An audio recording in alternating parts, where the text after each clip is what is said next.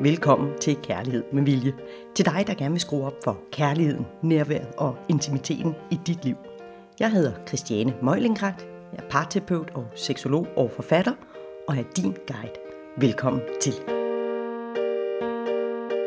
I dag skal vi tale om det med forventninger og at tage ansvar for sit eget liv.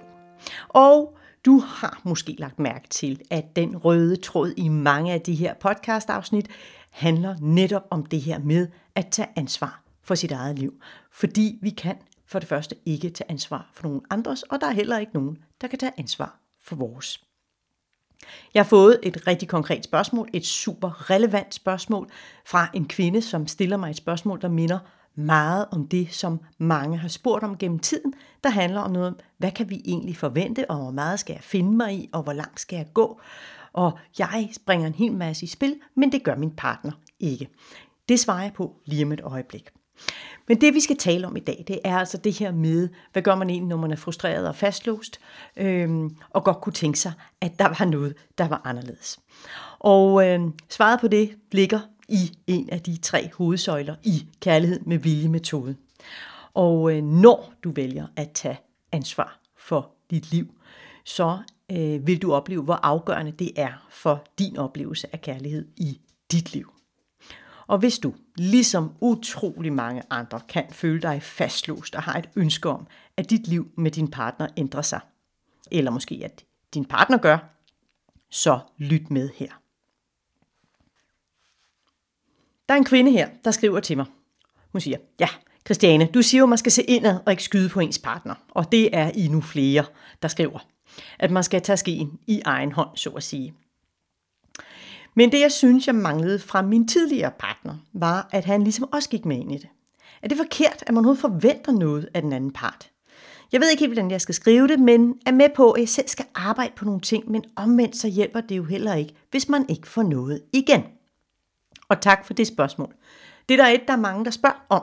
Og det kan jeg godt forstå, fordi vi er i en kultur, hvor at tankegangen omkring, at øh, vi faktisk selv har en enorm stor kraft i vores eget liv, den ikke er helt så indgroet. Og det, der sker rigtig tit, det er netop, at vi kommer til at føle, at vi sidder fast og magtesløse. Fordi vi stiller nogle forventninger op til, hvad det er, vi kan regne med at få igen. Og øh, man kan sige som hovedregel, at jo, jo mere firkantet de forventninger er til din partner, jo mere du har en forventning om, at du skal få det samme tilbage, som du selv giver, eller noget andet, jo mere skuffet vil du blive. Så det er ikke fordi, jeg ikke synes, man ikke kan have forventninger. Det er ved forventninger, det er jo at få dem aftalt eller få afstemt. Og øh, jeg har indtalt et andet øh, podcast-afsnit tidligere, der handler om netop forventninger og de gode regler for det, når det sker i parforholdet. Men problemet med, at vi går ind og siger, peger på partneren og siger, jeg, du må, jeg må da få noget tilbage, det er, at vi kommer til at gøre os til offer for nogle omstændigheder uden for os.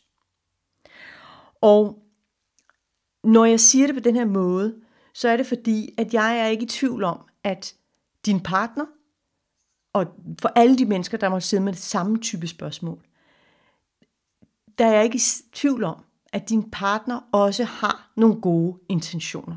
Men problemet er på et eller andet tidspunkt, når vi løber ind i udfordringer, dårlig kommunikation og alt muligt andet, så er det som om, der kommer sådan en slør ned foran os, og så glemmer vi lidt at se den andens positive intentioner. Og så er det, vores hjerne jo desværre nogle gange har det, man kalder en negativ bias, at den mere fokuserer på alt det, vi ikke får, og det, der ikke lykkes. Men faktum er, at det er heller ikke sikkert, at vores partner har lært at håndtere, det er næsten 100% sikkert, at han eller hun har lært at håndtere det anderledes, de svære situationer i parforholdet. At den måde at kommunikere på, den måde at håndtere det, der er svært, det, der rammer os følelsesmæssigt, om vi er bevidste om det eller ej, konflikterne osv. osv., at der har vi forskellige måder hvorpå vi vælger at håndtere det. Og nogle mennesker er helt utrolig konfliktsky. Og ironien er jo desværre, at hvis man tror, at konflikterne går væk, når man skyr dem, så tager man fejl. De ender tit faktisk med kun at blive værre. Og tro mig, det har jeg lært af bitter erfaring. Det, der er udfordringen her, hvis jeg nu skal skære helt ind til benet, det er ikke, at partneren ikke er, som man godt kunne tænke sig, eller øh, som hun skriver her, jeg får ikke noget igen. Det, der er udfordringen her, det er, at vi, ikke har, vi ved ikke, hvordan vi skal håndtere det, når det her sker. Og det, der kommer til at ske, det er, at vi kommer til at være en version af os selv, som vi ikke kan være særlig stolte af. Og på mange måder ender vi så med ikke at være tro mod os selv, og stå fast i det, vi gerne vil. Så rigtig mange mennesker, der stiller de her spørgsmål, er typisk utrolig velmenende, kærlige, omsorgsfulde mennesker, der tit i sit liv har levet med at gøre andre mennesker glade, og på mange måder overskrevet sine egne grænser igen og igen og igen. Ikke nødvendigvis store, måske bare små, så det føles helt umærkeligt. Det føles måske helt normalt, at selvfølgelig tager jeg hensyn til den og den. Selvfølgelig vil jeg gerne have, at du er i godt humør. Selvfølgelig det ene og det andet. Men inderst inde, så er der nogle ting, der er blevet pakket væk. Og det vil sige, at den, det jeg kalder at være tro mod dig selv, er ikke altid sådan, det er. Der er måske mange gange, hvor du ikke har været tro mod dig selv. Og så bliver det faktisk sværere at være tro mod andre. Men det værste er det her med at gøre dig selv til offer for en andet menneskes humør, stemning og de omstændigheder uden for dig. Jeg har også hørt om folk, der øh, for eksempel har troet med at gå, eller simpelthen, jeg kan ikke leve med det her mere. Og så siger de det mange gange. Men det, det er jo bare, og det kan godt lyde mega barsk det her, det er jo bare noget, de siger, for de handler ikke på det. Og dermed ikke sagt, at vi altid skal gå, når der er problemer. Det tror jeg faktisk ikke på. Jeg tror nogle gange, at det, er, det kan sagtens være rigtigt at gå. Det er slet ikke det. Det kan sagtens være en rigtig løsning at sige, det er ikke det her, jeg skal befinde mig i. Jeg har udviklet mig videre, og, og det er ikke her, jeg skal være. Men du har altid et valg om, hvordan du vælger at se på det, der sker. Hvordan du vælger at forholde dig til det, der sker. Du har altid et valg om at gå ind og være mere nysgerrig. Prøve i højere grad at forstå, hvad der er, der foregår i det andet menneske. Og i højere grad give udtryk for tydeligt, hvad det er, der foregår i dig. Problemet med, kan man sige, eller konsekvensen ved at fortsætte med, at det er den andens humør, der skal bestemme dit, den er jo, at du fortsætter med at være et offer. At du undlader at få taget affære, indtil at det er blevet så slemt, så der er nærmest kun føle, det føles som der kun er et valg tilbage, og det er at gå. Og du bruger din partners manglende handlekraft, manglende tydelighed, manglende empati, eller øh, konfliktskyhed, eller aggressivitet, eller hvad pokker det nu måtte være, til at fortsætte med at bebrejde, og til at trække dig, og til at lukke ned og være bitter. Og det, der er så tragisk, det er, hvem er det, det går allermest ud over? Mit bud er, at det sagtens kunne være dig selv. Ikke sandt?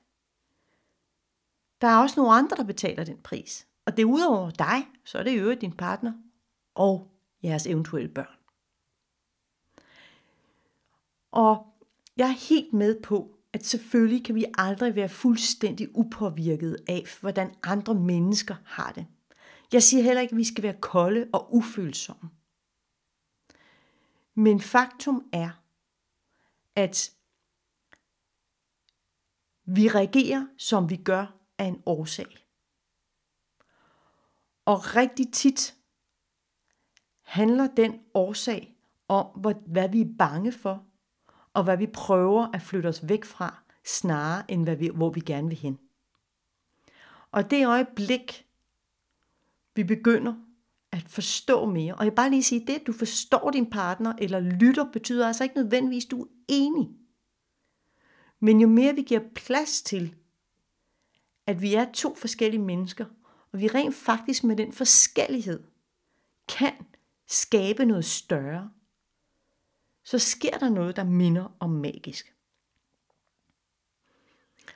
Og du har altid et valg om, hvordan du vil forholde dig til det, der sker uden for dig. Om du vælger, du behøver jo ikke tage stilling til det måske. Og der er nogen, der vil sige, ja ja, Christian, man kan jo bare gå. Ja, men måske kunne man også have forholdt sig til noget, før det kommer så langt.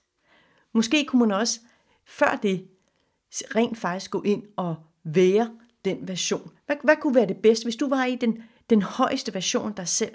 Hvordan vil du så reagere i det her? Og nu er der også nogen, der vil høre det, jeg siger, som, jamen så skal jeg bare altid give mig. Men det handler jo netop ikke om at give sig eller om at vinde. For det øjeblik, vi tror, det handler om at vinde noget, så er der altså to tabere i det her. Det her, det handler snarere om at ture at være tro mod den, du er. At ture også at vise både dig selv og dine børn og din partner, at måske der er en grænse, der skal trækkes. Måske skal der nogle parader, der skal ned. Måske skal du rent faktisk ture at elske, uden at få noget igen, fordi det er indbegrebet af kærlighed. Og hvis vi nu går til det her med, at enten er det kærlighed, eller også er det en appel efter kærlighed, og du synes, at det din partner gør, det ikke er specielt kærligt. Det kunne være at trække sig, eller i det her tilfælde, som hun beskriver det, jeg får ikke noget igen. Hvad hvis nu det er en appel om kærlighed? Hvad hvis nu der er en dyb desperation, fordi han, i det, som det var i det her tilfælde, ikke vidste, hvordan filen han skulle håndtere det her. Han ikke havde nogen rollemodeller derhjemme, som har håndteret konflikter i et parforhold specielt konstruktivt og godt. Hvad hvis nu det er sådan? Øh, hvad hvis nu, at det han i virkeligheden allerhelst ville have, det var, I kunne være enige, men han simpelthen ikke, han har aldrig lært det. Og så er det sådan, man kan sige, jamen hvorfor skal det så være mig, der skal tage ansvar for det? For pokker Christiane. Hvorfor er det mig, der skal gøre det hele? Det er det i forvejen altid mig, der gør det. Jamen du skal gøre det primært for dig selv. Det handler jo ikke om, at du skal ofre dig. Tværtimod, det handler jo faktisk om, at du skal turde sige, okay, hvordan får jeg egentlig mest ud af det her liv? Og for nogle mennesker vil det være at gå. Det er rigtigt. Og for rigtig mange af de mennesker, når de så går, så bliver det en flugt. Og de risikerer at gentage præcis de samme mønstre i næste parforhold. Fordi de faktisk ikke har fået håndteret det. Og vores ubevidste sind skal sørge nok sørge for at tiltrække os til nogen, der netop kan aktivere de udviklingspunkter, vi har. Så jo mere du bliver bevidst om, at du rent faktisk har et valg, og du har mange valg, og hvis du i lang tid har gået og båret nag og været sur og været bitter og siger, åh, men det er jo svært, det kan man jo ikke, og så videre, så er det ganske enkelt, fordi du ikke er vant til at give slip på alt det hårde, sure, bitre. Eller opdag, at du kan vælge mindst syv andre fortolkninger af situationen. Og syv andre måder at se tingene på. Måske har du aldrig rigtig lært dybt inde, at du fortjener rent faktisk at være lykkelig. Og at lykken den kommer inde fra dig. Måske har du aldrig lært, at det koster dig ingenting at være givende, lyttende, forstående og nærværende men du har alt at vinde. Og udfordringen kommer jo selvfølgelig det øjeblik, vi har tilladt, at vores parforhold er gået hen og blevet sådan et noget for noget relation. Og hvis, lad os nu sige, at vi kunne starte forfra, eller vi kunne vælge at sige, prøv lige at høre, skal vi, ikke, skal vi ikke prøve at starte forfra? Skal vi ikke prøve at gøre det på en anden måde? Og opdage, at det behøver ikke at være et noget for noget relation. For det øjeblik, vi gør det til det, så bliver den, den, den faktor bliver kun skruet op, og det bliver et problem. Og jeg er helt med på, at det her kan lyde helt utrolig svært. Og der er også nogen, der vil sige, jamen Christian, hvad så med, hvad så med folk, der bor i sådan et, øh, altså et voldeligt forhold? Det, der er man der offer, altså der kan man jo ikke gøre noget ved jo, men man kunne for eksempel sige fra til at starte med. Det kan være, det er der, man netop skal sige, ved du hvad, Marker, jeg kommer til at gå nu, fordi det der, det har jeg faktisk fundet ud af, det, er ikke, det skal ikke være en del af mit liv. Og jeg bryder mig faktisk ikke om at være det her offer. Det kunne også, det øjeblik, man ikke tillader at være offret for det, så holder det faktisk op med at ske. Men i de forhold, hvor den dynamik har stået på i lang tid, så vil det ofte føre til et brud, fordi det netop den dynamik er blevet en vane. Og der er ingen af dem, der kan finde ud af at leve i, det, i noget andet sammen. Så der er også rigtig meget med, hvor meget per default går tillader du dig selv at gå ind i den der med, jamen jeg kan da ikke, jeg skal da have den anden med. Og så kommer den her berømte sætning, der er jo to til tango, man er to i det.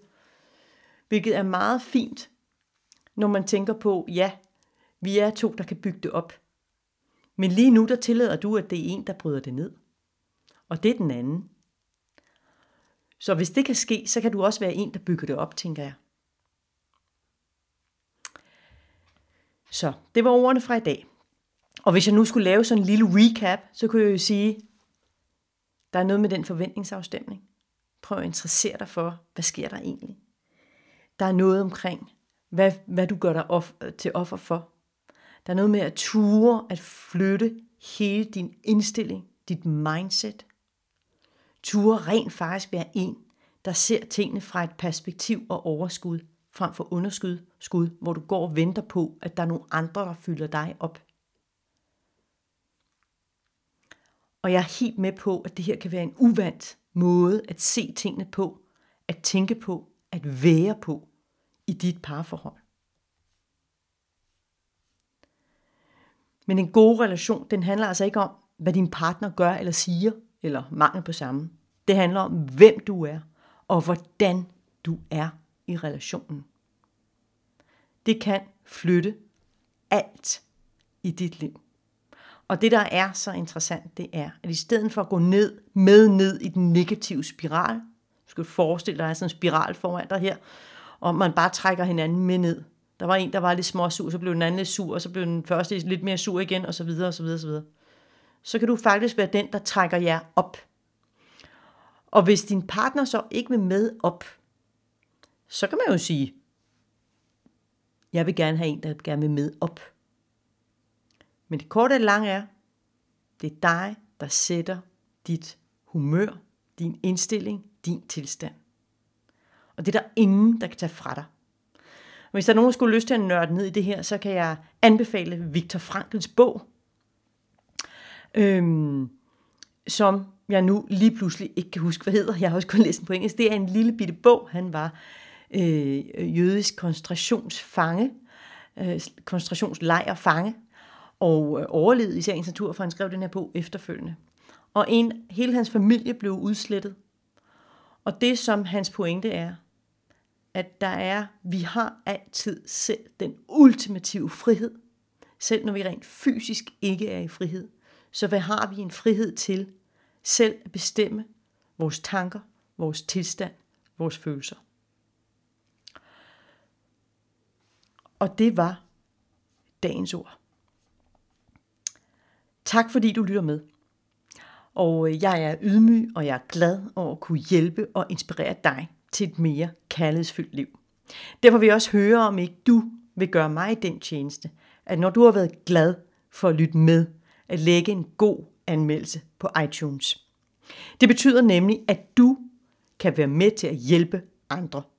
I talende stund har allerede mere end 124.000 mennesker lyttet med, og dermed er de også et skridt tættere på det kærlighedsfyldte liv. Og sammen kan du og jeg gøre det til endnu flere. Du kan også få dit spørgsmål besvaret her i podcasten, og det bliver selvfølgelig 100% anonymt. Det kan også være et dilemma, der gælder kærlighed, parforhold eller sexliv eller utroskab. Det eneste du skal gøre, det er at skrive til mig på hello eller skrive til mig gennem Facebook eller Instagram. Endelig har jeg et personligt ønske.